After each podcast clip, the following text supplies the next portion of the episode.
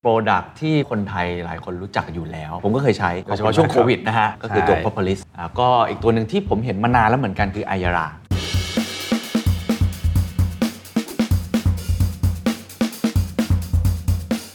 ก็คุณพ่อจบป .4 แต่แกมีความขยันขันแข็ง แล้วก็เหมือนไปทำงานในร้านขายยาจีนแถวเยาวราช แต่ก็ถึงจุดหนึ่งที่คุณพ่ออยากจะมีความก้าวหน้าในอาชีพมากขึ้น ก็เลยไปตั้งโรงงานขึ้นมาเอง มันมีเฟรมเวิร์กไหมครับ มีวิธีคิดอะไรหรือบทเรียนอะไรที่พอจะสรุปทั้งหมดที่มันออกมาเป็นซิกเก็ตซอสของไอ ครับ อายาราเนี่ยได้ ลูกค้ามีความต้องการอะไร บริษัทเรามี core value อะไร และต้องชนะคู่แข่งด้วย เราต้องหา winning zone ที่เป็น blue ocean เราให้เจอ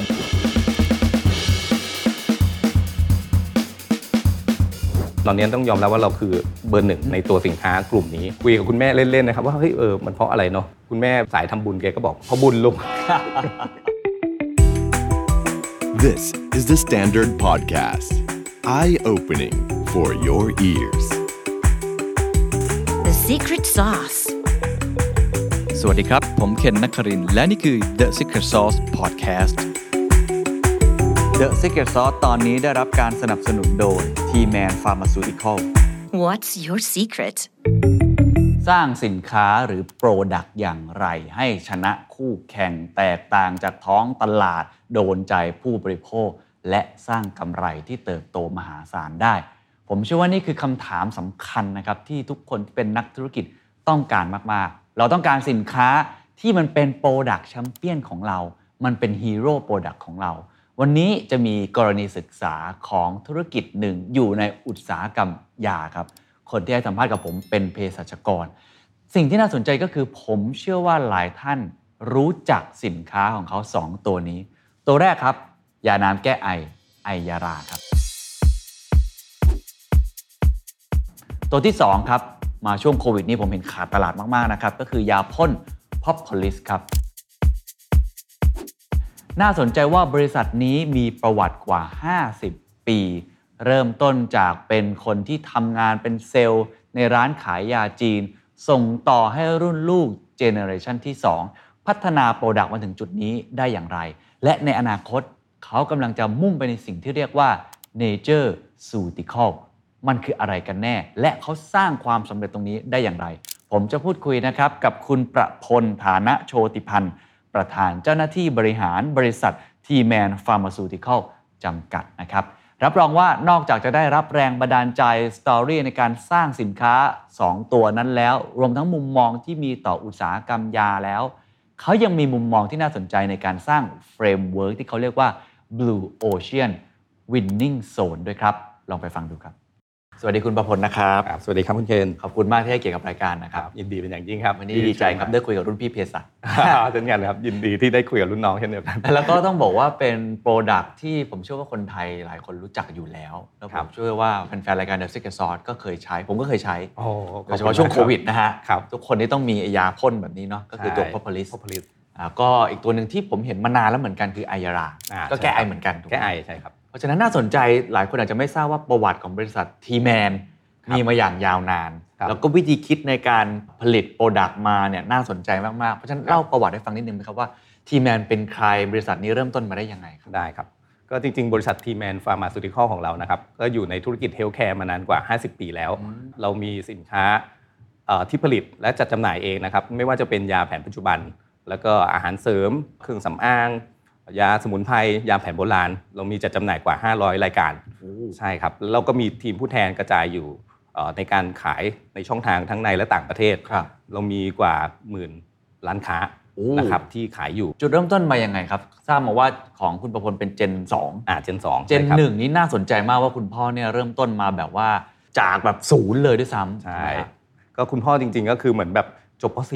โอ้ นะครับแต่แกมีความขยันขันแข็งนะครับแล้วก็เหมือนไปทำงานในร้านขายยาจีนแถวเยาวราช แล้วก็ทางเท่าแก่ก็เห็นในเรื่องของความขยันตั้งใจ อ่า ก็เลยเหมือนแบบผลักดันให้จากเด็กที่จัดยาจีนเนยครับให้มาเป็นผู้แทนยา อืม แล้วตอนนั้นคุณพ่อก็ทำได้ดีมาก เพราะแกก็มีมีแพชชั่นว่าแบบเฮ้ยเออได้โอกาสแล้วแกก็ อ่า อยากจะทำให้ดีที่สุดเนาะแต่ก็ถึงจุดหนึ่งที่คุณพ่อก็เหมือนกับว่า เหมือนอยากจะมีความก้าวหน้าในอาชีพมากขึ้น เราก็ทำไปก็เห็นช่องทางในการขาย ก็เลยเหมือนแบบตัดสินใจว่าอยากจะมาเปิดบริษัททำเกี่ยวกับพวกยาแผนปัจจุบัน แล้วก็มีในเรื่องของเอ่อผู้ใหญ่ใจดีนะครับที่ท่านก็เหมือนให้เงินทุนมา แล้วก็เหมือนแบบคอยไป ทำเรื่องค้ำประกันไปดูที่ดินไปดูสถานที่สร้างโรงงานให้ อืม ก็เลยไปตั้งโรงงานขึ้นมาเอง ครับ แล้วสุดท้ายประจวบเจอกับคุณแม่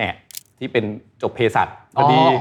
นะครับ เนื้อคู่จริงๆ เนื้อ ครับ คู่จริงๆครับมาเสร็จปุ๊บคุณแม่ก็ไม่ต้องไปฝึกงานที่ไหนเลยมาฝึกแล้วก็ทำงานที่ ทีแมนฟาร์มาเราเลยใช่ครับตั้งแต่ตอนนู้นเลย ครับ ซึ่งตั้งแต่เริ่มต้นก็คือชื่อทีมแมนฟาร์มาเลย เอ่อจริงๆ ก่อนที่เป็นทีแมนฟอร์มาเราชื่อ Trustman trust man อ่าแต่ทอ Trust เนี่ยตอนนั้นมันมีจังหวะวิกฤตการการเงินเนาะ อ๋อมันจะมีคำว่า เอ่อ trust คำอว่ายู่ Trust อยู่เขาก็บอกเฮ้ยไม่ได้เดี๋ยวคนเข้าใจผิด ครับ เดี๋ยวมาฝากเงินหรือมา อ่า อะไรอย่างนี้ ก็เลยให้เปลี่ยนมาเป็นทีแมน แล้วช่วงที่เริ่มต้นทำนี่ทำยาประเภทไหน แล้วธุรกิจเป็นยังไงบ้างครับ ก็จริง ๆ ก็ตอนนั้นทำแต่ยาแผนปัจจุบันอย่างเดียวครับ ครับ เพราะว่าก็คือเป็นโรงงานแผนปัจจุบัน แต่ว่ามันก็จะเจอในเรื่องของอุปสรรคบางอย่าง ที่เราเริ่มรู้สึกว่าเอ้ยเออมันมีเอ่ออุปสรรค แล้วก็มีภัยคุกคามที่ที่เกิดขึ้นกับอุตสาหกรรมนี้เหมือนกันเนาะ อย่างเช่น เพราะว่า อะไรบ้างครับ อย่างเช่นเอ่อในเรื่องของการเติบโตของอุตสาหกรรม ครับ จริงๆ อุตสาหกรรมยาแผนปัจจุบันน่ะดีครับ ก็คือเติบโตแบบเรื่อยๆ เนิบๆ ไม่ว่าเศรษฐกิจดีไม่ดียังไง มันก็โตไปของมัน คนต้องใช้ เออคนต้องใช้มันเป็นปัจจัย4เนาะแต่ว่ามันก็โตแค่แบบ3-5% ม ต่อให้ช่วงเศรษฐกิจดียังไงก็ตามมันก็โตไม่เกินแบบ5% 8%ประมาณเนี้ย ค ค รั รับ บแล้วก็อีกอย่างหนึ่งก็คือในเรื่องของ time to market ของตัวสินค้าที่เป็นเกี่ยวกับยาเนี่ยมันค่อนข้างนาน อืม เพราะว่ากว่าจะวิจัยพัฒนายาตัวหนึ่งเนี่ยครับมันใช้เวลาต้องมีอย่างน้อย 3 ปี มากสุดที่เราเคยทำเนี่ยหกปี กว่าจะได้วิจัยออกมาแล้วได้ทะเบียนออกมาเพื่อมาขายเนี่ย อืม นานมาก แล้วก็ท้ายที่สุดอีกอันหนึ่งก็คือที่เรามองเป็นปัจจัยคุกคามก็คือ ในเรื่องของไอ้ตัวราคาของของยาที่เราไปขายเพราะช่องทางในการขายของเรามีหนึ่งในนั้นคือโรงพยาบาล ครับ โรงพยาบาลเวลาเราอยากจะไปขายเนี่ยได้โวลุ่มเยอะๆมันต้องไปประมูลใช่ไหมครับคุณ ครั เก บ ณฑ ใช่ครับ ซึ่งประมูลเสร็จปุ๊บเนี่ยมันก็ไม่พ้นในเรื่องของอ่ะเขาปัจอ่ะปัจจัยในเรื่องของคุณภาพยาหนึ่งในเรื่องของราคายา ซึ่งไอราคายาเนี่ยครับมันเป็นปัจจัยที่โรงพยาบาลเขาก็ดูเป็นหลัก อ่าแน่นอน อ่าครับมันก็เลยทำให้ทุกปีเนี่ยที่เราขายได้มาปุ๊บเนี่ยเราอยากจะขายต่ออ ม เพื่อรักษาตลาดของเราเนี่ยมันก็ต้องไปประมูลแข่ง อืม มันกลายเป็นว่าทุกปีเนี่ยมันเหมือนว่ายอดขายเราตกลงโดยอัตโนมัติเลย แม้ว่าเราจะประมูล แม้ ได้ เราจะมาหมุนได้เนี่ยมันก็เลยทำให้แบบเอ้ยมันเรียกซึ่งมันสวนทางด้วยกับสิ่งที่เราเจอ เพราะว่าต้นทุนในการผลิตเราเราสูงขึ้นเพ อ่า ราะ แน่ อั นอน ตราเงินเฟ้อเนาะ ครับ ทุกปีมันมันทำให้เอ่อต้นทุนเรื่องค่าแรง ครับ ต้นทุนในเรื่องของวัตถุดิบอะไรขึ้น ผมคิดว่าถ้าใครไม่ได้อยู่อุตสาหกรรมยา น่าจะพอคิดภาพคล้าย ๆ กันนะ ครับ เพราะทุก ๆ อุตสาหกรรมก็จะมีอุปสรรคคล้าย ๆ กันอย่างเงี้ย ใช่ ก็คือสินค้าที่เราทำมันมีคู่แข่งเยอะ แล้วมันก็มีปัจจัยเสี่ยงต่างๆ มากมาย โดยเฉพาะเรื่องราคา ครับ ฟังโจทย์มาทั้งหมดแล้วตอนนั้นคิดยังไงต่อครับ ก็เราก็เหมือนไปเห็นเทรนด์อันหนึ่งในต่างประเทศที่น่าสนใจ ซึ่งน่าจะเอามาขายในอีโคซิสเต็มที่เราค่อนข้างจะแข็งแรงอยู่แล้ว เรามีช่องทางการจัดจำหน่ายค่อนข้างหลากหลาย อยู่แล้วเราก็เลยมองว่าเฮ้ยถ้าเอาสินค้ากลุ่มเฮลท์แคร์มาขายในตรงเนี้ยก็น่าจะดี แล้วก็เทรนด์ในต่างประเทศเนี่ยตอนนั้นก็ถือว่าดีมาก ๆ เพราะว่าคนเนี่ยมีพฤติกรรมที่อยากจะเหมือนป้องกันดูแลโรค อืม นะครับโดยใช้สินค้าจากธรรมชาติ ครับ นะครับไม่ว่าจะเป็นพวกอาหารเสริมก็ดีเวชสำอางเครื่องสำอางก็ดีผลิตภัณฑ์จากสมุนไพรก็ดี ครับ ซึ่งเทรนด์ในต่างประเทศเนี่ยมีการเติบโตค่อนข้างดี สินค้าในกลุ่มยากับกลุ่มเฮลท์แคร์ถ้าสำหรับใครที่ไม่ได้อยู่อุตสาหกรรมนี้ ครับ มันต่างกันยังไง แล้วในแง่ของตัวธุรกิจเนี่ยมันมี ครับ ข้อดีข้อเสียต่างกันยังไงครับ คือถ้ายาแผนปัจจุบันครับมันก็คือการรักษาโรคนะครับมันเหมือนเป็นการเอ่อรักษาที่ที่ปลายเหตุ คือแบบว่าคนเป็นโรคแล้ว แล้วเราก็ไปบัตร ก็อยากแก้ปวดแก้แพ้ก็ว่า อ่า กันไป ใช่ให้มันบำบัดโรคแต่ถ้าเกิดเป็นในเรื่องของตัวเฮลท์แคร์ ครับ ก็จะเป็นในเชิงป้องกันมากกว่า อ๋อ คือเรากินเพื่อเหมือนแบบทำให้สุขภาพเราเราแข็งแรงเรา ครับ ดีจะได้ไม่เกิดโรค ครับ จะได้ไม่ต้องไปรักษาโรค อืม มันก็จะอยู่คนละข้างกัน คนละข้างกัน อ่า แต่ว่า ใช่ครับ ปัจจัยในแง่ของความสามารถในการแข่งขันหรือว่าตลาด อืม เป็นยังไงครับ มันต่างกับของยาเยอะไหมครับ คือในเรื่องของเอ่อเทรนด์อย่างที่บอกครับมันค่อนข้างจะเติบโตขึ้นเรื่อย อืม ๆนะครับแล้วก็บางบางช่วงภาวะเศรษฐกิจที่ดีเนี่ยมันเติบโตแบบดับเบิลดิจิตเลย โอ้ อ่ามี มีโกรธ ใช่มีโกดที่แบบว่ามันน่าสนใจมากๆ เราเลยมองว่าเอยเอยอันเนี้ยเป็นธุรกิจที่น่าสนใจ ครับ แล้วถ้าเกิดเราเอาตรงเนี้ยเข้ามาขายในในช่องทางจัดจำหน่ายของเราเนี่ยร้านขายยารุ่นใหม่ ๆเขาก็ตอบรับกับสิ่งเหล่านี้เยอะ อืม นะครับเพราะเขาก็มองว่าเออตัวเนี้ยคือเทรนด์ผู้บริโภคก็มา อืม แถมถ้าเกิดเขาเชียร์ไปแนะนำขายไปเนี่ยมาจิ้นเผลอๆได้ดีกว่ายาด้วยซ้ำ โอ้เข้าใจฮะ อ่า ดังนั้นเทรนด์ผู้บริโภคได้ตัวมาจิ n นค่อนข้างดี ใช่ แต่ตัวคู่แข่งอะไรครับเยอะไหมครับในตลาดนั้น คู่แข่งตอนนั้นก็เอ่อถ้าในยุคสมัยที่ที่เรายังไม่ได้ทำตรงนั้นนะครับ อาจจะยังไม่ค่อยได้เยอะเท่าไหร่ ครับ หรือว่าถ้าเกิดมีก็อาจจะเป็นเหมือนแบบยังไม่ได้มีจุดแข็งจุดขายอะไรที่ที่ที่โดดเด่นเท่าไหร่ อันนี้คือช่วงปีไหนนะครับ ที่เรากำลังเริ่มคิดค้น โอ้ประมาณถ้าที่เราก่อสร้างทางบริษัทเฮเวนเทิร์ต้องย้อนไปเกือบประมาณ 10 15 ปี อืม ได้ใช่ครับ ก็คือว่าเป็นตอนนั้นเป็นเรื่องใหม่พอสมควร ใช่ใช่ การทำคู่แข่งยังไม่เยอะ ใช่ยังไม่เยอะค พ รับ ฤติกรรมผู้บริโภค พร้อมแล้วที่จะมี ใช่ ทีนี้อีกอีกอันหนึ่งที่ปกติแล้วเวลาคำนวณกันก็ต้องกลับมาดูที่ตัวเองมีความสามารถในการแข่งขันด้วยหรือเปล่า อันนั้นเราเราตรวจสอบตัวเองเราคิดว่ามีมากพอไหมครับ จริงๆ มันอาจจะเกี่ยวกับเรื่องแพชชั่นด้วย คือทางคุณแม่ คุณแม่จริง ๆ ต้องบอกว่าแกเป็นคนชอบในเรื่องของสมุนไพรเป็นทุนเดิมอยู่แล้ว อ๋อครับ ตอนที่เรียนเภสัชอะแกมองว่าจริง ๆ สมุนไพรไทยของเราเนี่ยหรือสมุนไพรของข้างนอกเนี่ย อืม ถ้าเกิดทำให้มันดีนะครับ สามารถรักษาได้ดีไม่แพ้เท่ากับยาแผนปัจจุบันเลย อืม แต่เราต้องทำให้อยู่ในรูปของสารสกัด อ่าเข้าใจครับ อ่าแล้วก็เหมือนแบบพิสูจน์ให้ได้ว่าไอตัวสารสกัดตัวเนี้ย อืม มีสารแอคทีฟอะไร อืม แล้วก็เอาหลักฐานเชิงประจักษ์มาให้ทางผู้บริโภคได้เห็นว่าเฮ้ยตัวเนี้ยมันมีงานวิจัยรองรับนะว่าสามารถบำบัดรักษาโรคได้เหมือนกัน แต่เราต้องทำให้ดี คือมันไม่ใช่แบบที่ทุกคนเห็นสมุนไพรทั่วๆไปเอาขมิ้นมาเอา อ่า อัญชันมาตำตำตำ อ่าอันนั้นจะ อันนั้นไม่ใช่ อันนั้นมันก็อาจจะรักษาได้แต่ว่าโดสในการใช้เนี่ยมันต้องสูงมาก ครับ ๆ แล้วมันมาพร้อมกับเรื่องของเซฟตี้อีกเพราะว่าสมุนไพรเนี่ยถ้าเกิดเราไม่ได้สกรีนดีๆนะครับมันก็จะมีในเรื่องของสารปนเปื้อน อืม ที่มันอยู่ในดินที่เราปลูก อืม หรือยาฆ่าแมลงที่แบบว่าเกษตรกรมาฉีด ครับ ถ้าเกิดเราไปสกรีนตรงนี้ออกไปปุ๊บเผลอๆเราได้ในสิ่งที่มันเป็นอันตรายต่อร่างกาย ฟังดู วย เหมือนไอ้มุมนี้เนี่ยมันต้องมีความรู้ความเชี่ยวชาญ พอสมควรถ้าไม่มีก็อาจจะทำได้ยาก เพราะ ใช่ ตลาดในตอนนั้นก็อาจจะไม่ได้มีคนทำเยอะด้วย ใช่ครับ แต่ตอนนั้นทีแมนเชื่อว่าทำได้ ใช่ครับแล้วจริงๆ เราก็คิดว่าโน้ตฮาวที่เราทำยาแผนปัจจุบันอ่ะ ครับ ซึ่งมันเป็นเทคโนโลยีขั้นสุดแล้ว ถ้าเทียบกับเฮลท์แคร์ อ่าครับครับ ทั้งหมดเนี่ยคือเราก็สามารถเอาแอพพลายในคอนเซปต์ของของยาแผนปัจจุบันเนี่ยมาแอพพลายใช้กับเฮลท์แคร์ได้ เพราะเรามีเทคโนโลยีมีโน้ตฮาวอยู่แล้ว ครับ แต่แค่ว่าเราต้องสร้างลายผลิตใหม่ที่ อืม ต้องแยกมา ใช้เวลาอยู่นานไหมครับ กว่าจะผลิตออกมาเป็นโปรดักต์ตัวแรกได้ โอ้แล้วก็ลองผิดลองถูกมาประมาณสักเกือบสองปี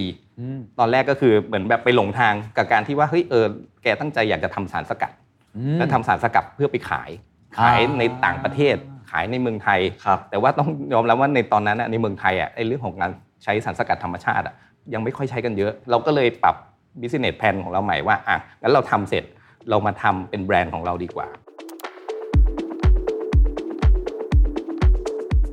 ตอนนั้นก็มาคุยกันในที่บ้านว่าแบบเอ้ยงั้นเราทำให้มันเป็นนวัตกรรมที่เป็นสินค้าสมุนไพรไปเลยไหม เพราะว่าเออมันก็เหมือนกับว่าเราทำได้ดีในส่วนที่เป็นสินค้าฟินิชโปรดักต์อยู่แล้ว อืมอืม ฐานลูกค้าเราก็แน่น อืม เราก็เหมือนแบบแนะนำสินค้าอะไรใหม่ๆไป ลูกค้าก็น่าจะตอบรับดี อืม เราก็เลยคิดว่า เอ้ย ด้วยศักยภาพเรา ครับ เราน่าจะทำสินค้านวัตกรรมสมุนไพรเลยดีกว่า อืม มันก็เลยเป็นที่มาของตัวยาน้ำแก้ไออายาลาตัวแรกที่เกิดขึ้น ซึ่ง นะครับ อันนี้ผมถามนิดนึงว่าไอยาน้ำแก้ไอไอยาราเนี่ยมันได้ตัวสารสกัดแก้ไอมาก่อน หรือว่าจริง ๆ แล้วเรามองว่าเราอยากทำตัวยาแก้ไอตั้งแต่แรก กว่าที่จะได้โปรดักต์ไอตัวนี้มาเนี่ยมันผ่านการลองผิดลองถูกมากี่โปรดักต์ ครับในเรื่องของการสกัดเนี่ยเราสกัดเก็บไว้หลายอย่างมาก ไม่ว่าจะเป็นเอ่อพวกฟ้าทลายโจรขมิ้นชันกวาวเครือขาวกระชายดำทุกอย่างเราสกัดได้หมดเลย แต่สุดท้ายเนี่ยคือการที่เราทำออกมาเป็นตัวผลิตภัณฑ์เนี่ย ครับ ตอนนั้นเรายังไม่ได้คิดว่าจะทำออกมา เราคิดว่าจะเอาสารสกัดเนี้ไปขายข้างนอก ครับ ซึ่งก็มีฐานลูกค้านะครับมีบริษัทจากญี่ปุ่นอะไรก็มา แต่ซื้อแบบจำนวนนิดหน่อย อืม แล้วมันเหมือนแบบไม่คุ้มกับการที่โอเปเรตทั้งโรงงานโรงงานมันต้องทำมาเพื่อมาขายในวอลลุ่มที่มันไม่ได้เยอะมาก อืม อันนี้ก็ไม่คุ้ม เราก็เลยเปลี่ยนใหม่ว่าโอเคงั้นเราทำตัวผลิตภัณฑ์เอ่อสำเร็จรูปไปเลยดีกว่า แล้วเรามองว่าทำไมต้องเป็นตลาดยาแก้ไอ อืม เพราะเรามองเห็นในจากการที่เราขายครับ เราเห็นวอลลุ่มของการขายสินค้ากลุ่มสมุนไพรแก้ไอตัวเนี้ยในในเมืองไทยมีการใช้เยอะ แต่ว่าปัญหาที่เราเจอคือเพนพอยต์ของผู้บริโภค อืม ก็คือผู้บริโภคเนี่ยรู้สึกว่าประสิทธิภาพในการใช้เนี่ยบางคนกินขวดหนึ่งก็แล้วสองขวดก็แล้ว มันยังไม่ช่วยรักษาอาการไอเลย ครับ หรืออีกอย่างหนึ่งก็คือรสชาติสมุนไพรกินไปแล้วปุ๊บมันเหมือนแบบมันไม่อร่อยอะครับมันมีรสขมฝาดของสมุนไพรมันก็เลยทำให้กินไม่ครบขวดก็ทิ้งไปแล้ว มันก็ไม่หายอีก อืม นะครับมันเราก็เลยเจอเพนพอยต์ตัวเนี้ยที่เราคิดว่าเฮ้ยเราน่าจะทำตรงนี้ให้มันตอบโจทย์เพนพอยต์เราก็เลยเหมือนทำเป็นไอ้ตัวยาน้ำแก้ไออายาลาเราที่ตอบโจทย์ 2 เรื่องนี้ ครับ นะครับในเรื่องของประสิทธิภาพเราก็เอาตัวสารสกัดสมุนไพรที่เราสกัดจากสมุนไพร7ชนิด นะครับที่มีประสิทธิภาพที่ดี แล้วก็เราสามารถพิสูจน์ได้ว่าเรามีสารสำคัญ อืม ตัวหนึ่งที่มีฤทธิ์ในการออกฤทธิ์อาการไอระงับอาการไอได้ดีเท่าเหมือนยาเลยนะครับเอามาใส่ในสูตร และเราต้องการจะทำให้จิบแรกที่เขากินยาน้ำแก้ไอเราเนี่ย อ่ามั มันจะtoต้องระงับอาการไอได้ทันที โอ้ เราเราให้คอนเซปต์นี้นะครับกับฝ่าย R&D เราเพราะเราอยากจะอยากจะชาเลนจ์ว่า ครับ ถ้าเป็นนวัตกรรมสมุนไพรมันต้องทำได้ขนาดนั้นแต่อีกเรื่องหนึ่งในเรื่องของรสชาติ อืม คือรสชาติของเอ่อในส่วนของสมุนไพรเนี่ยคือเราไม่แค่ต้องการจะให้มันกลบกลิ่นรสฝาดของสมุนไพรอย่างเดียว แต่เราต้องการทำให้อร่อยเลย เพราะเราเชื่อว่าสินค้าอะไรที่เข้าปากแล้วเนี่ยถ้ามันจะขายดีมันต้องทำให้อร่อย ให้คนอยากจะกินอยากจะใช้ อืม เราก็เลยใช้คอนเซปต์เนี้ยในการ ครับ พัฒนาสินค้าไอยาลา ทำยังไงให้อร่อยอะครับ พอพอพูดถึงยาแค่ไอบางทีมันก็จะมีภาพจำเนาะ คุณเคนต้องลองครับ ล่ะฮะ เดี๋ย หมายถึงว่า ผ ตอนตอนจนคิดค้นตอ ครั น บ ทำเนี่ย มันมีการที่แบบเอ๊ะเดี๋ยวเราใส่สมมุติว่าน้ำผึ้งน้ำตาลเข้าไปแล้วเดี๋ยวมันหวานเดี๋ยวมันหนืดคือมัน ใช่ เหมือนกับจะฝั่งหนึ่งก็เป็นคุณภาพของยา ใช่คุณภาพ ซึ่งอันนี้ ขอผงยาม คิดว่าการวิจัยสำคัญ ซึ่งเดี๋ยวจะคงจะถามต่อว่าหน่วย ครับ งานอันนี้ทำยังไง ครับ แต่อีกฝั่งหนึ่งผมไม่แน่ใจว่ามันต้องเทรดออฟหรือแลกกันไหมคือความอร่อยเนี่ย อ่ามั มันไปด้วยกันได้ยังไงอะ ก็ต้องยอมรับว่าคือเราต้องไปกลบลดในเรื่องของฝานสมานของสมุนไพรให้มันไม่แทบจะไม่มีก่อน คือมันไม่อร่อยเพราะตัวสมุนไพร อ่าใช่ตัวสมุนไพรเราก็เลยทำในรูปสารสกัด อ่า ซึ่งเราก็สกัดมาเอาในคุณค่าที่มันเป็นตัวอย่างจริง ครับ ซึ่งไอตัวไอเรื่องของรสฝาดสมานเนี่ยมันมาจากที่มันไม่ได้สกัดเนี่ยครับ มันก็จะปนมาอยู่ในรสชาติ อืม เราก็เอาตรงเนี้ยจัดการเรื่องนี้ไปได้เรื่องหนึ่งแล้ว อืม อีกอันหนึ่งก็คือในเรื่องของสารปรุงแต่งต่าง อืม ๆ อย่างตัวองค์ประกอบพวกอ่าตัวสารให้ความหวานก็ดี สารที่ทำให้ชุ่มคอ กินแล้วมันเย็นซ่าชุ่มคอ ทุกอย่างเป็นองค์ประกอบที่ทำให้เหมือนแบบรสชาติมันดี อืม เราเทสกันเป็นหลายหลายสิบล็อตมากในการที่ว่าจะออกมาเป็นตัวตัวโปรโตไทป์ของตัวเนี้ยขึ้นมา พอพูดคำว่าโปรโตไทป์ผมคิดว่าน่าสนใจฮะ ครับ เพราะว่าเวลาเรามองผลิตภัณฑ์ใหม่ หลายครั้งคนจะไปมองพวกอิเล็กทรอนิกส์ อืม พวกโทรศัพท์มือถือ ครับ อุปกรณ์หรือแม้กระทั่งซอฟต์แวร์ อืม แต่เมื่อกี้ผมฟัง ผมรู้สึกว่าหลักคิดของยาน้ำแก้ไอายาราเนี่ยมันก็ไม่ต่างจากสตาร์ทอัพเหมือนกัน นะเหมือนการคิดค้นนวัตกรรมโปรดักต์ใหม่มี R&D มีอะไรต่าง ครับใช่ เลยอยากทราบว่า R&D หน่วยงานเนี้สร้างมายังไงมันถึงได้ออกมาเป็นแบบสามารถคิดทั้งเรื่องของตัวประสิทธิภาพได้ ครับ คิดในแง่ของรสชาติได้เรา ครับ ทุ่มทุนมันแค่ไหนเราเรียนรู้กับมันยังไงอะ ครับก็ทีม R&D ครับเราก็มี2องสองส่วนเนาะ R&D เรื่องวิจัยตลาดหนึ่ง ครับ กับ R&D ในส่วนของทำในเรื่องของผลิตภัณฑ์ ในเรื่องของทำ R&D เรื่องผลิตภัณฑ์นะครับมันก็เหมือนเป็นเบสิกที่ที่วงการยาเนี่ยจะต้องลงทุนทำอยู่แล้ว ก็จะต้องมีจ้างนักวิทย์นักอ่าเภสัชกร แล้วก็มีเครื่องไม้เครื่องมือในการผลิต แล้วก็วิเคราะห์ในระดับสเกลเล็กขึ้นมาก่อน อืม แล้วก็ทำตัวสินค้าเนี่ยที่ได้มาตรฐานที่ตอบโจทย์ทั้งในเรื่องของประสิทธิภาพ ความปลอดภัย แล้วก็ความคงตัว อืม ของตัวสินค้าที่เราทำมันต้องตอบโจทย์สามเรื่องนี้ให้ได้ แล้วก็พอพอได้เป็นโปรดักต์โปรโตไทป์ตรงเนี้ยครับมันก็ต้องเหมือนเอาไปให้ฝ่าย R&D วิจัยตลาด เอาไปทดสอบกับผู้บริโภค อืม ว่าไอสิ่งเพนพอยที่ที่เราได้รับโจทย์มาตอนแรกจากจากตรงเนี้ยเขาดิกดาวมาให้แล้วว่าเออเพนพอยเนี่ยคุณต้องทำโจทย์ 2 ข้อนี้นะประสิทธิภาพกับเรื่องรสชาติ อันนี้ได้รับโจทย์มาก็ทำตัวเนี้ยเป็นผลิตภัณฑ์โปรโตไทป์เอากลับไปเทสอีกทีหนึ่ง อืม ว่าเฮ้ยสิ่งที่เราได้รับโจทย์มาออกมาเป็นผลิตภัณฑ์เนี้ยเอ้ยมันมันยังตรงใจกับกลุ่ม target audience ตรงนี้หรือเปล่า อืม ก็เป็นหน้าที่ของฝ่ายการตลาดที่เขาต้องไปไปไปท อืม ำก็เนี่ย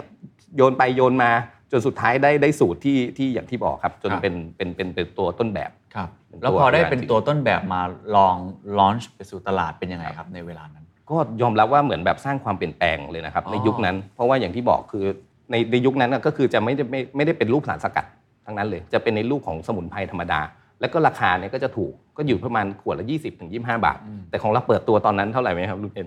35ถึง40 บาท อืม เกือบเท่าหนึ่งเลย อืม แต่เราก็แปลกใจเหมือนกันกับผลตอบรับที่มา คือมันเหมือนกับว่าเอ่อคนที่เอ่อที่เป็นคู่ค้าของเราคือเจ้าของร้านขายยาที่เป็นเภสัชหรือทางคุณหมออในโรงพยาบาลเนี่ยพอได้ฟังคอนเซปต์พอได้ลองชิมในฐานะที่เขาก็อาจจะเป็นผู้ป่วยด้วยในในครั้งหนึ่งที่แบบเออคนเราต้องมีอาการไอเนาะเขาก็ลองชิมด้วยตัวเองว่าเฮ้ยเออมันช่วยระงับอาการไอตั้งแต่จิบแรก อืม ได้อย่างมีนัยสำคัญ อีกอันหนึ่งก็คือเรื่องเรื่องรสชาติที่มันเอ้ยมันทานง่าย เขาก็เลยเหมือนแบบเฮ้ยเออตรงเนี้ยมันมีจุดขาย แล้วมันตอบโจทย์เพนพอยที่เราไปอธิบายให้เขา ครับ ฟังก็เลยเชียร์เต็มที่เลย ถึงตอนนั้นในยุคนั้นเนี่ยผมเดินทางไปกับทีม การตลาดก็ทีมขายของเราทั่วประเทศเนี่ย ครับ เพื่อไปทำสัมมนาวิชาการ ต้องสัมมนาวิชาการเลยเหรอ ใช่ ฮะ ใช่คือคือเพราะว่ามันเหมือนเป็นนวัตกรรมสมุนไพรตัวแรกอะครับ เรื่อง ที่ ใหม่ ที่มันยังไม่มีมันเป็นเรื่องใหม่เราต้อง educate หนักๆแล้วหลังจากนั้นก็เป็นหน้าที่ของการตลาดต่ออที่ทำยังไงให้เหมือนแบบผู้บริโภคต้องมาเรียกหาแหละเพราะบางทีเราจะให้ทางคู่ค้าเราอะไปพูดเชียร์อย่างเงี้ยตลอดมันก็ถึงจุดที่แบบเฮ้ยเออเราเราน่าจะสร้างแบรนด์ให้ผู้บริโภคมาเรียกหาด้วยแล้วกัน เพราะฉะนั้นสตอรี่ของตัวยาน้ำแก้ไอายาราเนี่ยสรุปแล้วสักเซสมากน้อยแค่ไหน ก็เป็นแบรนด์อันดับต้นๆที่ที่สร้างยอดขายให้กับบริษัทขึ้นมาเลย ครับ แล้วก็ณปัจจุบันนี้ต้องต้องบอกว่าอาจจะเหมือนแบบเป็นตัวต้นแบบในวงการยาน้ำแก้ไอสมุนไพรนะตอนเนี้ยครับ อืม ที่ว่าใครที่ที่มาในปัจจุบันเนี้ยคือก็ต้องทำในรูปของสารสกัด อืม เหมือนกัน แล้วก็รสชาติ อืม มันก็ต้องทานง่าย ครับ แล้วก็เหมือนแบบรสชาติอร่อย อืม แล้วก็มีความเย็นชุ่มคอ ครับ อันเนี้ยเป็นคอนเซ็ปต์ที่เราวางไว้ ซึ่งหลังๆ ถ้าคุณเคนลองไปซื้อผลิตภัณฑ์ตัวเนี้ย อืม ในท้องตลาดมันก็จะมาคอนเซ็ปต์แบบนี้ ครับ หมดเหมือนเราเป็นต้นแบบ ครับ ใน ในณในณปัจจุบันเนี่ย แล้วพอเราเป็นต้นแบบแต่ว่าเรื่องนี้มันก็ไม่ได้มี การห้ามเนาะไม่ให้ ใช่ ผลิตอะไรมันก็จะมีคนทำซึ่งเขาก็ ใช่ แน่นอนผมเชื่อว่าตลาดนี้มันแข่งขันเสรี ใช่ บางคนอาจจะมีข้อดีกว่าใน อืม บางจุดด้วย ครั ซ้ำ บ อันนี้พูด ครั กัน บ ตามตรงในท้อง ครับ ตลาด ใช่ เราทำยังไงให้แบรนด์เรายังยังเมนเทนอยู่ได้ แล้ว ครับ ก็รักษาระดับตรงนี้ไว้ได้ เอ่อก็ถึงจุดหนึ่งที่เราก็มองว่าโอเคเออตัวเนี้ยมันมันแข็งแรงแล้ว เราก็เลยทำเหมือนคล้ายๆ segment marketing คือแตกย่อยไปแต่ละ segment อีก อ๋อ เพราะว่าเราก็มองว่าเฮ้ยวันวันโปรดักต์มันไม่ fit all segment อยู่แล้ว ถึงถึงถึงจุดหนึ่งเราก็เลยทำเป็นสินค้าแตกย่อยแต่ละ segment เราก็มี segment ของผู้สูงอายุที่ประมาณ 65 ปีหรือ 60 ปีขึ้นไป ก็จะมีโรคประจำตัวเนอะเบาหวานความดัน เราก็เลยทำยาแก้ไอที่ชื่อไอยาลาไลท์ ที่ออกมาปราศจากน้ำตาล ค ป รับ ราศจากแอลกอฮอล์แล้วก็เหมือนไปโปรโมทว่าเฮ้ยเดี๋ยวเหมาะสมกับกลุ่มผู้บริโภคประมาณนี้นะครับ เพราะคุณต้องกินยาแก้ไอเนี่ยคุณมีน้ำตาลเข้าไปมันไม่ดีต่อร่างกาย เวิร์กไหมฮะ เวิร์คครับเวิร์คมาก ขายได้เลย ขายได้เลย โอ้ แล้วแล้วก็อีกอันหนึ่งเราก็มีเซกเมนต์ของกลุ่มวัยรุ่น Gen Y Gen Z ครับ เราก็มองว่าเออเขาก็มีอาการไอเนาะแต่คือจะให้เขามากระดกขวด กินแบบ โอ้โหมันดูแก่มากเลย ครับ เราก็เลยบอกอ่ะงั้นเราทำในรูปแบบของเม็ดอมแล้วกัน อืม แล้วก็ทำในรูปแบบเม็ดอมที่มันพกพาสะดวก แล้วก็ทำเป็นรสมะนาวรสส้มที่มันตรงกับเทส ครับ ของเขา มาจนถึงวันนี้ผมเชื่อว่านี่มันเป็นแชมเปี้ยนโปรดักต์แล้ว ครับ นะฮะอยากจะให้แนะนำกับอ่านักธุรกิจทุกท่านที่ฟังอยู่ หรือว่าผู้บริหารหลายท่านที่กำลังคิด อยากจะสร้างโปรดักต์ที่เนี่ยมันเป็นแชมเปี้ยนจริง ๆ ขึ้นมาเป็นฮีโร่ขึ้นมาเนี่ย ครับ เอ่อมันมีเฟรมเวิร์กไหมครับ มีวิธีคิดอะไรหรือบทเรียนอะไรที่พอจะสรุปทั้งหมดที่มันออกมาเป็นซิกเก็ตซอสของไอ้อายาลาเนี่ยได้นะ ได้ครับได้ครับก็จริงๆ ผมก็ใช้เฟรมเวิร์กหลักๆ คือดู 3 มิติ ครับ มันก็จะมีมิติที่เป็นเอ่อลูกค้า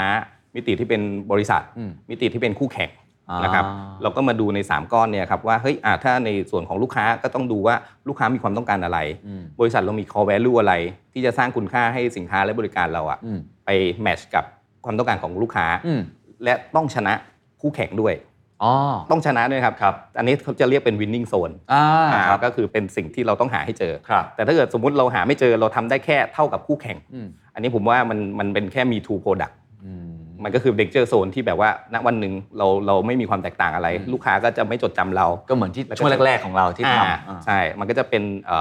เลดโอเชียน แล้วก็แข่งราคา แข่งราคา ซึ่งเราอยากจะหนีตรงนี้มาอยู่แล้วมาอยู่บลูโอเชียนฉะนั้นเราต้องหา winning zone ที่เป็นบลูโอเชียนเราให้เจออแต่ถ้าเกิดสมมติแย่กว่านั้นอีกทีมการตลาดเราแบบเอ้ยหาไม่เจอดันไปทำในก้อนที่มันมันเหมือนคู่แข่ง อืม แต่ดันไม่ตรงความต้องการอันนี้เวสเลย อันนี้ต้องด่า แข่งอะไรกันก็ไม่รู้ ทีมการตลาดว่าแบบเฮ้ยคุณวิเคราะห์ไม่ถูกต้อง ครับ ดังนั้นเราต้องในส่วนเนี้ยหาวิน n ิ n งโซนให้เจอในทุกผลิตภัณฑ์ ครับ แล้วก็ในเรื่องที่ผมให้ความสำคัญก็คือในเรื่องของ customer insight อืม อ่าก็ต้องไปหาให้เจอว่าลูกค้ามีความต้องการอะไรที่แท้จริง ครับ อันนี้ผมให้ความสำคัญมาก แล้วเราต้องดู 2 มิติด้วยไม่ว่าจะเป็นมิติของทางผู้บริโภคเอง ครับ มิติของคู่ค้าที่เป็นร้านขายยาเอง เพราะเราเป็น B2B อืม เราไม่ใช่ B2C เนาะฉะนั้นเราก็ต้องตอบโจทย์ให้ได้ทั้งสองสองมิติของลูกค้าเหมือนกัน อืม ก็ผมก็เลยจะต้องเหมือนแบบในแต่ละเดือนนะครับก็ต้องไปเยี่ยมเยียนลูกค้าอ่ะอาจจะเป็นเรื่องของการรักษาความสัมพันธ์ด้วย ไปเยี่ยมเยียน ครับ แล้วก็ถือโอกาสไปเซอร์เวย์มาร์เก็ตด้วย ครับ ไปเจอเสร็จปุ๊บก็จะไปดูในเชลฟ์ชั้นวางของลูกค้าว่าแบบเฮ้ยมีสินค้าอะไรแปลกๆใหม่ๆแล้วก็หยิบมาซื้อมาบอกเฮ้ยขอซื้อเป็นตัวอย่างเอาไปใช้ที่บ้านแต่จริงๆไม่ใช่ใช้ที่บ้านหรอกครับเอาไปสำรวจตลาด อ๋ออ่ อ่าแล้วสุดท้ายก็มีคุยกับทางเจ้าของว่าแบบเฮ้ยช่วยวิเคราะห์ให้หน่อย ว่าตัวเนี้ยมันน่าสนใจยังไงเพราะ ครับมันเป็นสินค้าใหม่ อืม คนที่สนิทกันที่ลูกค้าที่สนิทกันแกก็จะเล่าเป็นฉากๆเลย วิเคราะห์ให้เสร็จสับเลยว่าเนี่ยเออลูกค้ามาซื้อกลุ่มนี้มีพฤติกรรมอย่างนี้คู่แข่งยังทำน้อยยังทำไม่เยอะ ครับ ถ้าคุณอยากจะทำเนี่ย คุณทำอย่างนี้นะ บอกบอกซีเคทซอนให้เราเสร็จสับเลย ซึ่ง ก็ เรา ถือว่ ไม่มี ป็น ทางรู้ถ้าเกิดไม่คุยกับเขา ใช่ครับ มันเป็นช็อตคัทที่เราเหมือนแบบไม่ต้องไปเสียเวลาหาเอง อันเนี้ยคุยกันหน้างานเขาเห็นแบบเนี่ยพฤติกรรมของผู้บริโภคที่มาซื้อทุกวันทุกวันเป็นอย่างเงี้ย อืม แต่สุดท้ายเราได้ข้อมูลนี้มาก็ไม่ใช่ว่าเอามาใช้ทันทีนะครับ เราก็เหมือนเอาไปให้ทางทีมเซลล์เราอะเอาไป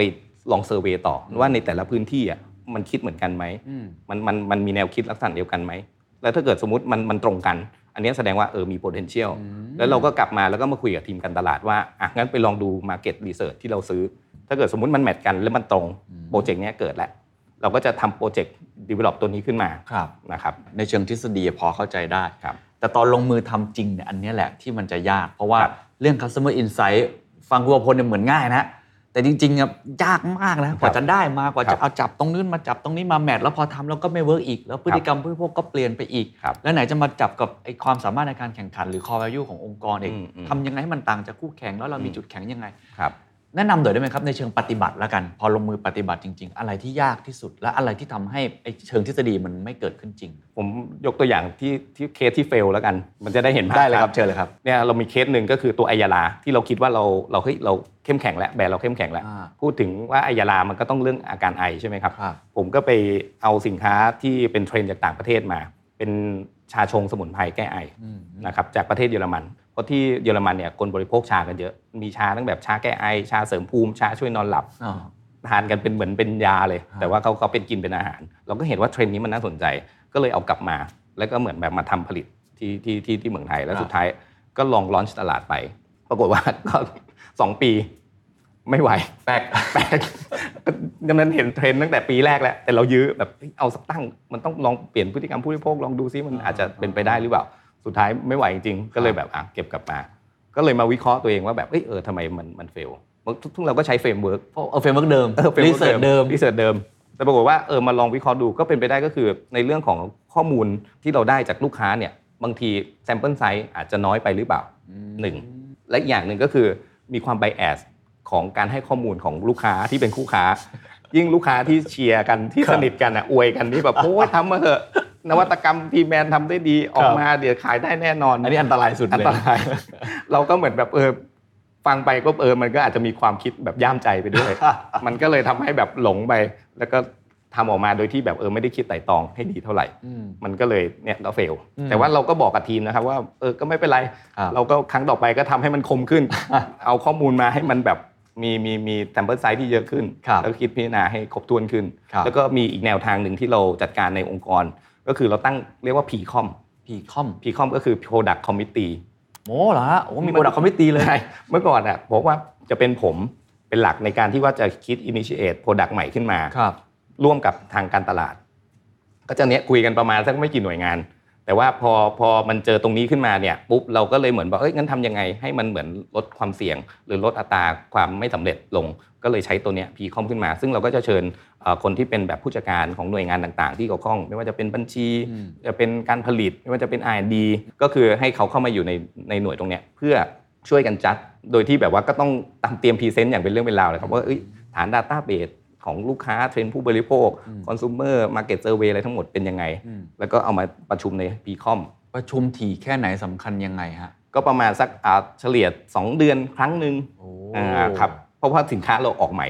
อยู่เรื่อย ดูโปรดักต์ใหม่อย่างเดียวหรือดูทุกโปรดักต์เลยครับ ๆ เฉพาะ product ใหม่อย่างเดียว อ๋อ ใช่ครับเฉพาะ product ใหม่ครับ จะได้รู้ว่าจะไปต่อหรือจะหยุด ใช่ คือจะได้แบบไม่ต้องไปเสียเวลา เพราะมันก็คือการทุ่มรีซอส ครับ ต่างๆ เพื่อมาทำตรงเนี้ยแล้วถ้าเกิดทำมาแล้วเนี่ยสองปีครับมันก็เสียเวลารีซอสทั้งทีมขายทีมการตลาดโรงงานผลิตอีก แล้ววัดผลยังไงครับ เกณฑ์ในการตัดสินว่าโปรดักต์นี้จะได้ไปต่อหรือไม่ได้ไปต่อในในโปรดักต์คอมมิชชั่น จริง ๆ มันก็คล้ายๆ อย่างที่เราจัดอยู่แล้วครับ แต่ว่าเพิ่มจำนวนคนที่ว่า อ่า อ่าแล้วก็ มาช่วยกัน โหวต ดู กันมาช่วยกันโหวตก็ทำมาได้ประมาณสักครึ่งปีแล้ว โอ้ ผมคิดว่ามันก็น่าจะดีขึ้นกว่าเดิม ครั ที่ บ ที่เราทำ ครับโอ้ ครับ น่าสนใจมากครับ ครับ นั่นคือโปรดักต์ไอยารานะ ใช่ครับ ทีนี้มีอีกโปรดักต์หนึ่งที่ผมเชื่อว่าในช่วงโควิดเนี่ยมันก็ก็เป็นกระแสมาก ครับใช่ครับ ๆ บางทีขาดตลาดนะ ฮะ ร้านยาเนี่ย ครับ บางทีนี่คนพกไอ้เนี่ยกันหลายคนมากๆเลย ผมมี นะ ช่วงหนึ่งยอมรับขาดตลาดจริงๆค ใช่ รับ ก็คือ propolis เนี่ย ใช่ มันมายังไงครับตัวนี้ พวกพลิสเนี่ยก็มาจากเทรนด์ที่เราไปเจอในต่างประเทศนะครับเราก็เดินทางไปต่างประเทศแล้วเราก็เห็นว่าเฮ้ยพฤติกรรมผู้บริโภคเวลาเขาเจ็บคอเขาไปได้สินค้าอะไรจากในร้านขายยา อืม ปรากฏว่าเขาไม่ได้เป็นพวกแอนตี้ไบโอติก อืม ที่ที่เราเหมือนเราได้ในในร้านขายยาในเมืองไทยนะครับ เขาได้เป็นตัวสเปรย์จากธรรมชาติ มาใช้ในการฉีดรักษาอาการเจ็บคออ อืม เราก็เห็นเทรนด์เอ้ยทำไมเขาใช้อย่างนี้ คือก็เลยไปดูว่าอ๋อคือในเรื่องของการเข้าหาทางบุคลากรทางการแพทย์ของเขาอ่ะมันมีต้นทุนที่สูง อ่าใช่มันยากกว่าบ้านเรา ยก บ้านเราเยอะ ใช่ใช่ มันไม่ใช่เหมือนเมืองไทยที่โอ้โหไปที่ไหนก็มีคุณหมอมาช่วยดูนะครับ อันเนี้ยก็คือเป็นเป็นข้อจำกัดเขา ซึ่งเราก็เห็นเทรนด์ตัวนี้ว่าเอ้ยเออมันน่าสนใจ มันมันน่าจะมาใช้ในเมืองไหนได้ เพราะว่าเป็นประเทศที่พัฒนาแล้ว เราเป็นประเทศที่กำลังพัฒนา ในอนาคตอีกหน่อยเทรนด์เนี้ยมันต้องมา อืม เราก็มองดักไว้ก่อนแต่อีกเรื่องหนึ่งก็คือในเรื่องของเอ่อปัญหาที่เกิดขึ้นในในวงการยาของของบ้านเราในยุคนั้นดีกว่า มันจะมีในเรื่องของการใช้แอนติไบโอติกนะครับ อืม ค่อนข้างจะเยอะเกินความจำเป็น คืออย่างที่บอกครับร้านขายยาหรือคลินิกเองเนี่ยครับก็มีการสั่งจ่ายแอนติไบโอติกมาในทุกกรณีที่คนแบบเจ็บคอมาเนี่ยมันจะมีการจ่ายตรงนี้ค่อนข้างเยอะ ครับครับ ซึ่งต้องมองว่าอาการเจ็บคอเนี่ยมันไม่ได้มาจากในเรื่องของการติดเชื้ออย่างเดียว อ่า ที่มาจากแบคทีเรีย ใช่ครับ มันมีติดเชื้อจากไวรัส ครับ หรือบางทีแบบแค่ไปกินของทอด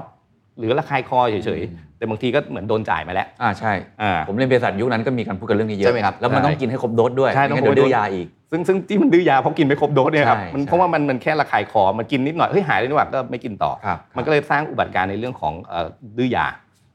ตอนนั้นออยตอนนั้นยุคนั้นเขาก็ใช้แคมเปญ antibiotic smart use อืม เพื่อมาควบคุมว่าเฮ้ยเออต้องจ่ายอย่างสมเหตุสมผลนะ อืม เราก็เห็นเทรนด์ตรงนี้แล้วว่าแบบเอ้ยอ้าวงั้นเภสัชเขาจะจ่ายอะไร อืม ฉะนั้นเราก็เห็นเทรนด์นี้จากต่างประเทศเฮ้ยเอองั้นตัวนี้ดิมันมาช่วยเป็นทางเลือกให้กับทางเภสัชหรือคนที่จะมาจ่าย อืม น่าจะดี อืม แล้วก็ประกอบกับตอนนั้นเนี่ยเรามาดูมันก็มีสินค้าประเภทเนี้ยอยู่ที่เมืองไทยแล้ว แต่มีแค่ประมาณเจ้าสองเจ้า ซึ่งเป็นเจ้าที่เป็นเจ้าตลาด แข็งแรงมาก อืม ขายทั้งในโรงพยาบาลทั้งร้านยาค่อนข้างดี แต่ว่าเราก็เห็นเพจพอยต์หนึ่งที่เราคิดว่าเราน่าจะมีรูมที่เราไปเล่นได้ ครับ ก็คือในเรื่องของเอ่อประสิทธิภาพของเขาที่เขาเคลมเขาเขาบอกว่าเขาได้ในส่วนของรักษาอาการอักเสบ อืม แล้วก็แก้เจ็บคออ ม แต่ไม่ได้ในเรื่องของการฆ่าเชื้อใดๆ อืม อ่าเราก็เห็นแล้วว่าเฮ้ยอันเนี้ยมีอันหนึ่งที่เราทำได้อีกอันหนึงก็คือในเรื่องของรสชาติ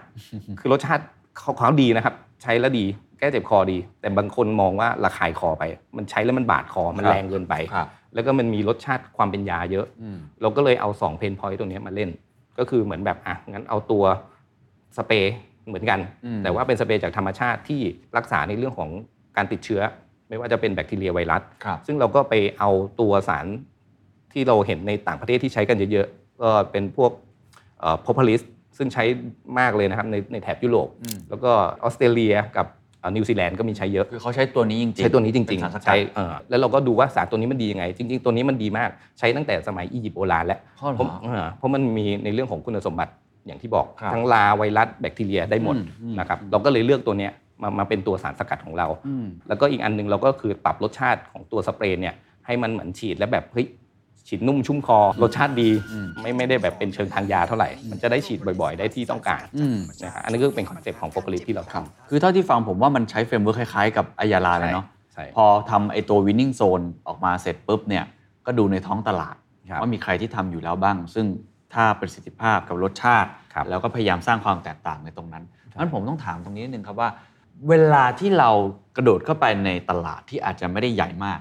แต่มันมีคู่แข่งเจ้าตลาดอยู่แล้วเนี่ยวิธีคิดควรจะเป็นยังไง วิธีคิดตอนแรกเราก็ต้องคิดอยากอ่าอย่าอย่าไปชาเลนจ์มากว่าเฮ้ยเราจะต้องเป็น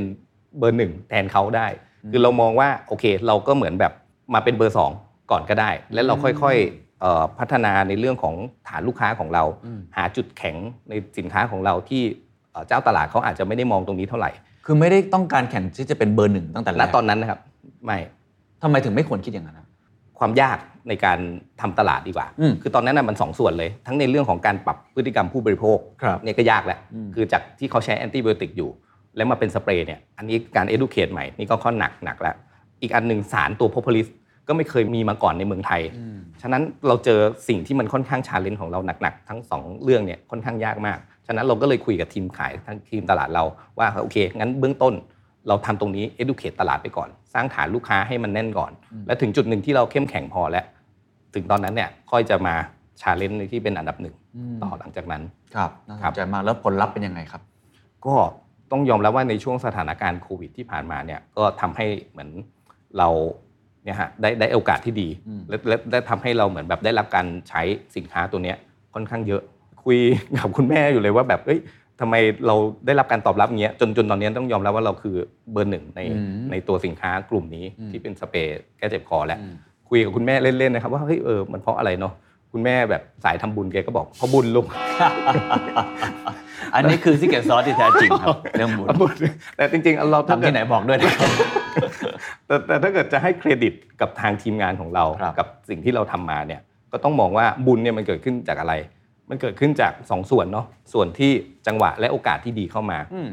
กับอีกส่วนหนึ่งก็คือส่วนที่เราเตรียมความพร้อมไว้ดีแต่ตั้งแต่ในอดีตนะครับสองอย่างมาบรรจบกันมันก็เกิดความสำเร็จ อืม มันก็คือบุญอย่างที่คุณแม่บอก ครับ อ่าซึ่งซึ่งถ้าถ้าให้มาแตกนะครับว่าว่าว่ามันคืออะไร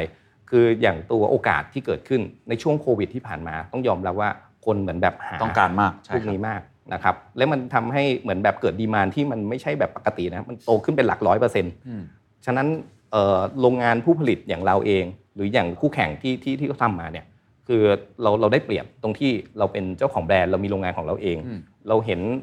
เทรนด์ที่มันมีการใช้เยอะขนาดเนี้ยเราเตรียมเลย เต ตรียมในเรื่องของลายผลิตที่เพิ่ม เราไปสั่งซื้อเครื่องจักรมาเพิ่มอีกตัวสองตัว ผมมองไว้ล่วงหน้าม เล อง ย ไว้เลย เพราะว่าปี 64 เนี่ยที่มาเนี่ยทรายมันมาค่อนข้างแบบเยอะในระดับหนึ่งแล้ว ครับ เราก็มองว่าเฮ้ยเป็นไปได้ไหมปี 65 มันน่าจะมากกว่านี้ ซึ่งซึ่งเราก็คาดว่ามันเป็นไปได้ เพราะว่า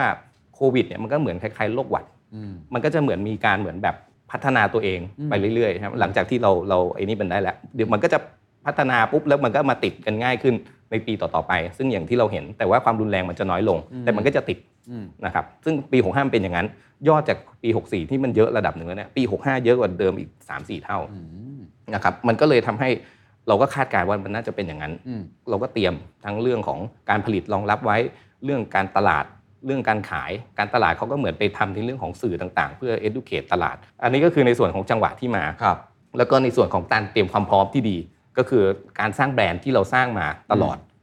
แบรนด์ตัวนี้ก็เกือบ8-9 ปีแล้วฮะ โอ้จริงๆแปดเก้าปีแล้ว แป หร ด อ เก้า ฮะ ปีแล้วฮะแต่อ แต่ ย่าง มา ที่บอก พุ่งช่วงนี้ มาพุ่งช่วงนี้ก็อย่างที่บอกคือเราเราค่อยๆทำมาเรื่อยๆ สร้างแฟนคลับขึ้นมาเรื่อย อืม ๆนะครับเก็บมาเรื่อย ครับ ๆนะครับแล้วก็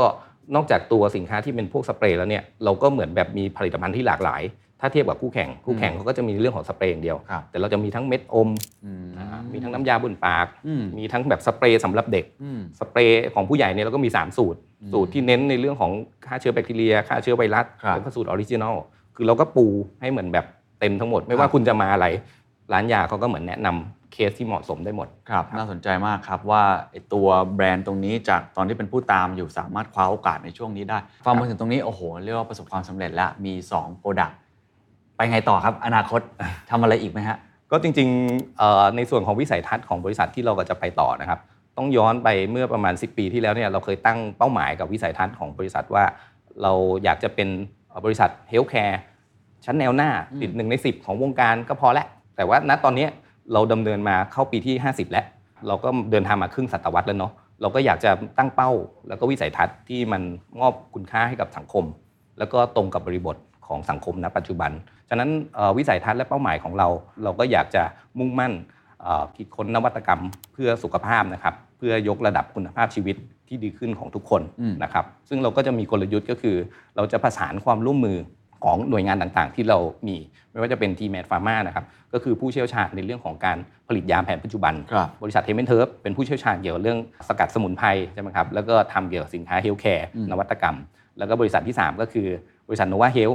ทำในเรื่องของงานวิจัย อ๋อ เกี่ยวกับเรื่องนวัตกรรมโดยเฉพาะ ซึ่งเราไปทำงานวิจัยร่วมกับมหาวิทยาลัยชั้นนำกว่า 10 แห่งทั่วประเทศ ครับ กับหน่วยงานภาครัฐและเอกชน อืม เราจะประสานความร่วมมือของของทั้ง 3 บริษัทของเราเนี่ยเพื่อมาสร้างสินค้าคอนเซปต์ใหม่ ที่ชื่อว่า Nature Surgical Nature Surgical Nature Surgical นี่ก็เป็นน่าจะเป็นสเต็ปถัดไปถูกไหมฮะ ใช่ครับ เออมันคืออะไรครับ Nature Surgical นะครับก็คือการที่เรานำสารจากธรรมชาตินะครับ ฮะ ไม่ว่าจะเป็นสารที่มาจากพืชหรือจากสัตว์ มาเพิ่มคุณค่าให้มันนะครับ แล้วก็ทำออกมาให้เป็นในรูปของนวัตกรรมเฮลท์แคร์ที่เราทำได้ ไม่ว่าจะเป็นเวชสำอางก็ดี อืม เอ่อตัวอาหารเสริมก็ดี ไม่ว่าจะเป็นสมุนไพรก็ดี อืม ทั้งหมดเนี่ยเราก็จะทำออกมา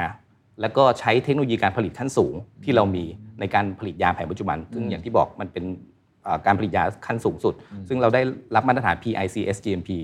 ซึ่งเป็นมาตรฐานเดียวกับประเทศในแถบยุโรปนะครับเราได้มาตรฐานเดียวกันตรงนั้น เราจะนำเทคโนโลยีตรงเนี้ยครับมาทำเพื่อให้เกิดสินค้าตัว Nature Surgical เนี่ยครับให้มันมีประสิทธิภาพที่ดี แล้วก็ตอบโจทย์ได้ใน 3 ข้อ ไม่ว่าจะเป็นทั้งในเรื่องของ efficacy ประสิทธิภาพนะครับทั้งในเรื่องของ safety เรื่องความปลอดภัย แล้วก็ในเรื่องของ quality ครับ นะครับในเรื่องของอาจจะเป็นเรื่องคุณภาพในเรื่องของ stability ของของตัวสินค้า ถ้า efficacy นะครับถ้าผมขออธิบายเพิ่มเติมก็คือ สารจากธรรมชาติเนี่ยคือเราต้องสกัดออกมาอย่างที่บอกสกัดออกมาให้ได้ว่ามันมี active ingredient อะไร แล้วก็มีผลงานวิจัยเชิงประจักษ์ว่าตัวเนี้ยมันมีประสิทธิภาพในการบำบัดรักษาโรคได้ยังไง อืม เราต้องพิสูจน์ออกมาให้ได้ แล้วก็ต้องมีใบเซอร์มายืนยันอ่าอย่างที่สองก็คือ safety สารจากธรรมชาติเนี่ยครับมันก็จะมีในเรื่องของการปนเปื้อนจากในส่วนของตัว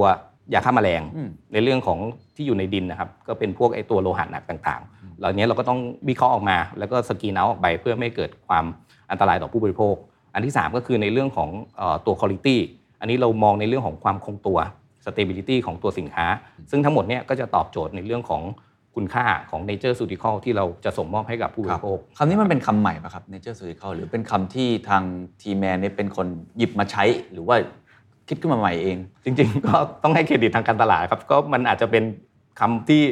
มันเหมือนเอามาสนธิกันเนาะ อ่า เนเจอร์กับสูตรฟาร์มาซูติคอล อ๋อ ก็เป็นเนเจอร์ซูติคอลแต่จริงๆ ถ้าในไส้ในเนเจอร์ซูติคอลเนี่ยครับมันก็จะคือสินค้าที่เราทำได้อยู่แล้วที่มันอาจจะมีอยู่แล้วในในในเมืองไทยไม่ว่าจะเป็นนิวทราซูติคอล ครับ ก็คือตัวอาหารเสริมใช่ไหมครับ หรืออาจจะเป็นในเรื่องของคอสเมซูติคอลเวชสำอาง หรืออาจจะเป็นเฮอร์บาซูติคอลที่เป็นสมุนไพร อืม ตัวเนี้ยมันคืออยู่ภายใต้เนเจอร์สูติคอล อ๋อเข้าใจครับ แต่เนเจอร์สูติคอลเราเพิ่มคุณค่าว่าเอ้ยเราพิสูจน์ได้อีก 3 หัวข้อนะ อ่า efficacy safety ครับ quality ครับ นะครับ ซึ่งจริงๆมันก็เป็นสิ่งที่เราทำมาอยู่แล้ว ใช่ เราทำอยู่แล้วในส่วนของพพลิตกับ ครับ ไอยาลา แต่เราจะมาขยายต่อกับกลุ่มทั้งหมดในเฮลท์แคร์ที่เราท โอ้ ำหลังจากนี้ อันนี้ตลาดมันพร้อมมากน้อยแค่ไหนครับ ในแง่ของความต้องการผู้บริโภค หรือว่าในแง่ของคุณหมอที่พร้อมที่จะใช้ไอ้ ครับ ไอ้ส่วนตรงเนี้ยครับ จริงๆ ในส่วนของทางคุณหมอเนี่ยเขาเขานีตรงนี้มาก เพราะว่าการที่ว่าจะไปให้เขาช่วยสนับสนุนสินค้าของเราไปช่วยเชียร์สินค้าของเราเนี่ย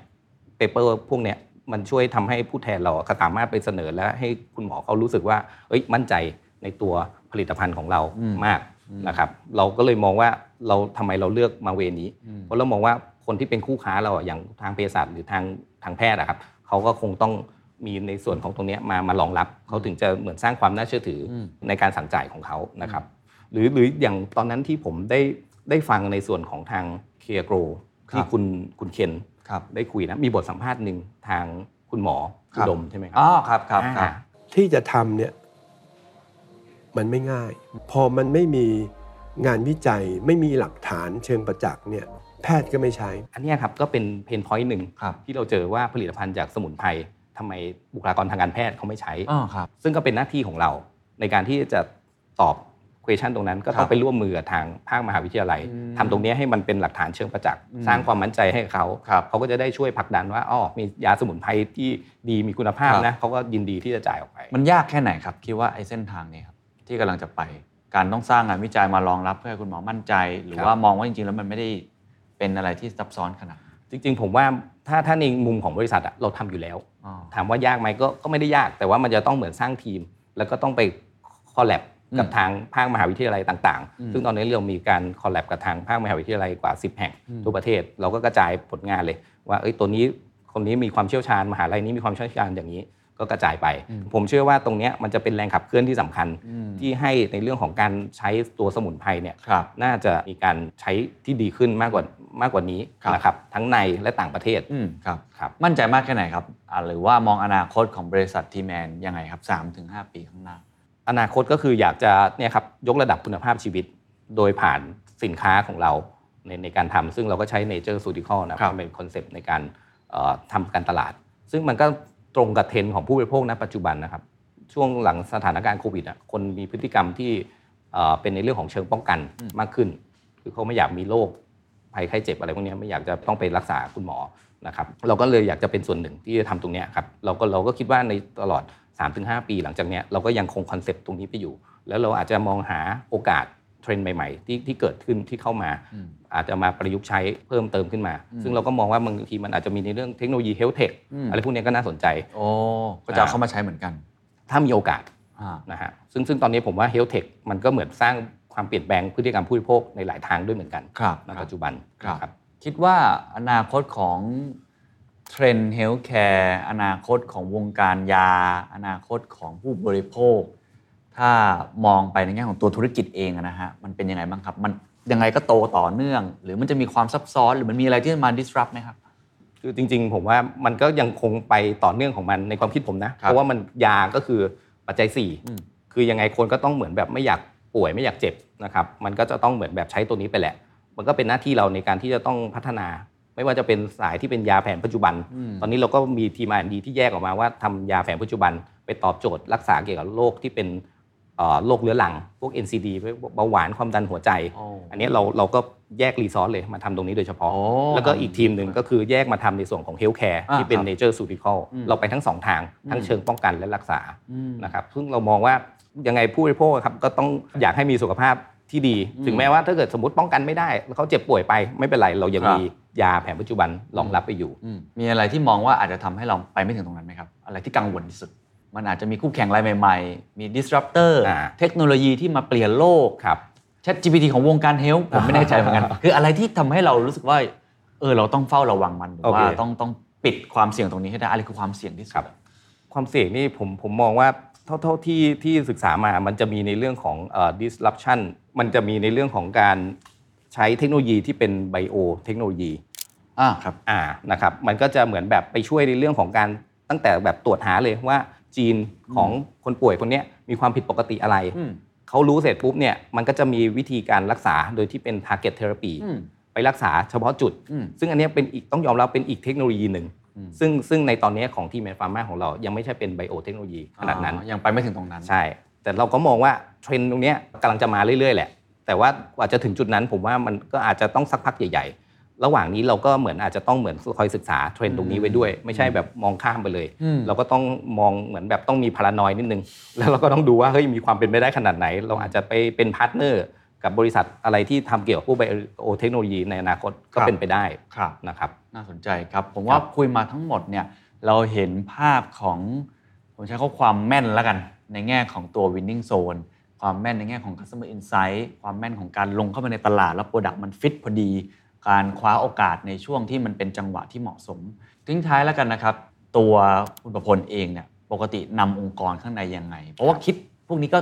แบบก็ยากนะฮะแต่คิดได้แล้วเนี่ย ครับ ถ้ามันขับเคลื่อนในองค์กรไม่ได้ไม่มีคนมาช่วยทำไม่มีคน คนที่จะมาพร้อมเดินไปในเดเร c ชันที่เรามองเนี่ยมันก็ไปยากเหมือนกันถูกไหม ครั ฮะ บ เรื่องคนก็เป็นอีกเรื่องที่ อืมอืม ที่ใหญ่มากๆ สร้าง leadership หรือการ drive คนในองค์กรยังไง ครับก็จริงๆ ในในปรัชญาองค์กรของทีแมนของเรานะครับ เราใช้ปรัชญาก็คือ collaboration for innovation อืม ก็แตกเป็น 2 คำ ครับ ในเรื่องของ innovation อืม คือในทักษะของที่ผมใช้อยู่นะครับ ซึ่งก็ได้รับการถ่ายทอดมาจากทางคุณพ่อคุณแม่ด้วย ก็คือในส่วนของ innovative mindset อืม ซึ่งผมเองก็วิเคราะห์ตัวเองว่าแบบเอยเออจริง ๆ เราเราก็มีในเรื่องของ developer มีเรื่องของ creativity เหมือนกันนะ ซึ่งเราก็เราก็เป็นสายเราเหมือนกัน ก็เคยได้พัฒนาสินค้าที่เป็นในรุ่นของเราก็คือ อย่างตัว polar spray อืม เป็นสเปรย์ที่ไม่รู้คุณเคนเคยได้ยินไหมครับ เป็นสเปรย์ฆ่าเชื้อในอากาศ แล้วก็ช่วยลดอาการคัดจมูก ซึ่งอันเนี้ยก็ได้รับความตอบรับที่ดีจากเอ่อตลาดแม่และเด็ก ครับ ซึ่งตอนนั้นที่ผมทำตรงนี้ขึ้นมา เพราะว่ามีความอินส่วนตัวคือมีลูกคนแรก และลูกคนแรกก็ป่วยบ่อยเหลือเกิน ก็มาจากเพนส่วนตัวเลย ใช่มาจากเพนส่วนตัวก็เห็นว่าป่วยบ่อย เราก็ต้องไปซื้อผลิตภัณฑ์ที่เป็นแบบสเปรย์ยูคาลิปตัสช่วยลดอาการคัดจมูกให้ลูกเรา แต่สุดท้ายเราก็มองว่าเฮ้ยเออมันก็ดีนะ แต่ว่ามันน่าจะดีกว่านี้ได้อีกหรือเปล่า เพราะว่าเรามองว่าลูกเราก็ไอเราก็จามบ่อย แล้วสุดท้ายเชื้อมันก็อยู่วนๆอยู่ในอากาศนั่นแหละ เราก็น่าจะทำสเปรย์เนี่ยแก้คัดจมูกด้วย แล้วก็ทำให้อากาศมันสะอาดด้วยเลยไหม อืม มันก็เลยออกมาเป็นการแก้เพนพอยต์ตรงนี้ของผู้บริโภคเพิ่มขึ้นมา ก็ได้รับการตอบรับที่ดีสำหรับแบรนด์ตัวโพลาสเปรย์ณปัจจุบัน ครับ คำที่ 2 คือ collaboration collaboration เนี่ยก็คือการทำให้ทุกคนเนี่ยเห็นภาพเดียวกัน แล้วก็มาร่วมมือกันเพื่อทำให้จุดประสงค์หรือเป้าหมายของบริษัทบรรลุได้ ก็คือการสร้างนวัตกรรมสินค้า เพื่อสร้างคุณภาพชีวิตที่ดีขึ้น ผมคิดว่ามันเป็นอะไรที่จำเป็นกับการทำงานร่วมกับเด็กรุ่นใหม่ๆ Gen Y Gen Z เขาก็ต้องเหมือนแบบเออต้องสื่อสารต้องเข้าใจในบริบทว่าเอ้ยตรงเนี้ยมันเพราะอะไรต้องเข้าใจด้วยหนึ่งแล้วก็ก็ต้องมี inclusive